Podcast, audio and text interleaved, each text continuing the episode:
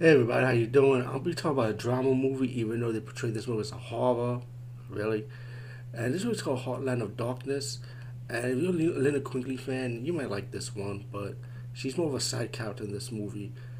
Um, the movie was about this reporter that moves to a town by a newspaper place, which he, where he where he could run his articles and stuff.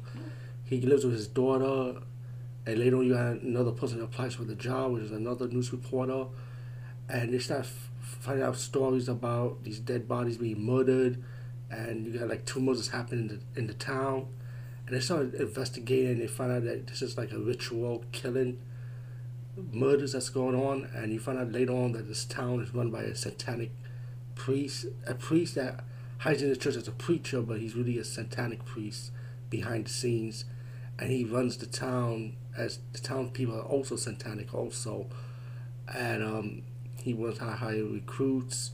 Um, I thought this movie was gonna get supernatural elements, but he's just a regular guy, you know, a regular madman pretty much, and the news reporter will have to try to stop him.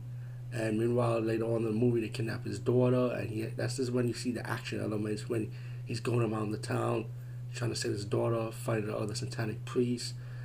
Um, all in all, this movie was I, I find this movie really enjoyable. By the way, to be honest with you, um, yeah, Lena Kuni's is in this as as one of the satanic um, followers, you know, and she does. If you guys if you guys, especially gals, if they into Lena Kuni like that, she does have nudity scenes in this movie, by the way, but it's very brief, by the way.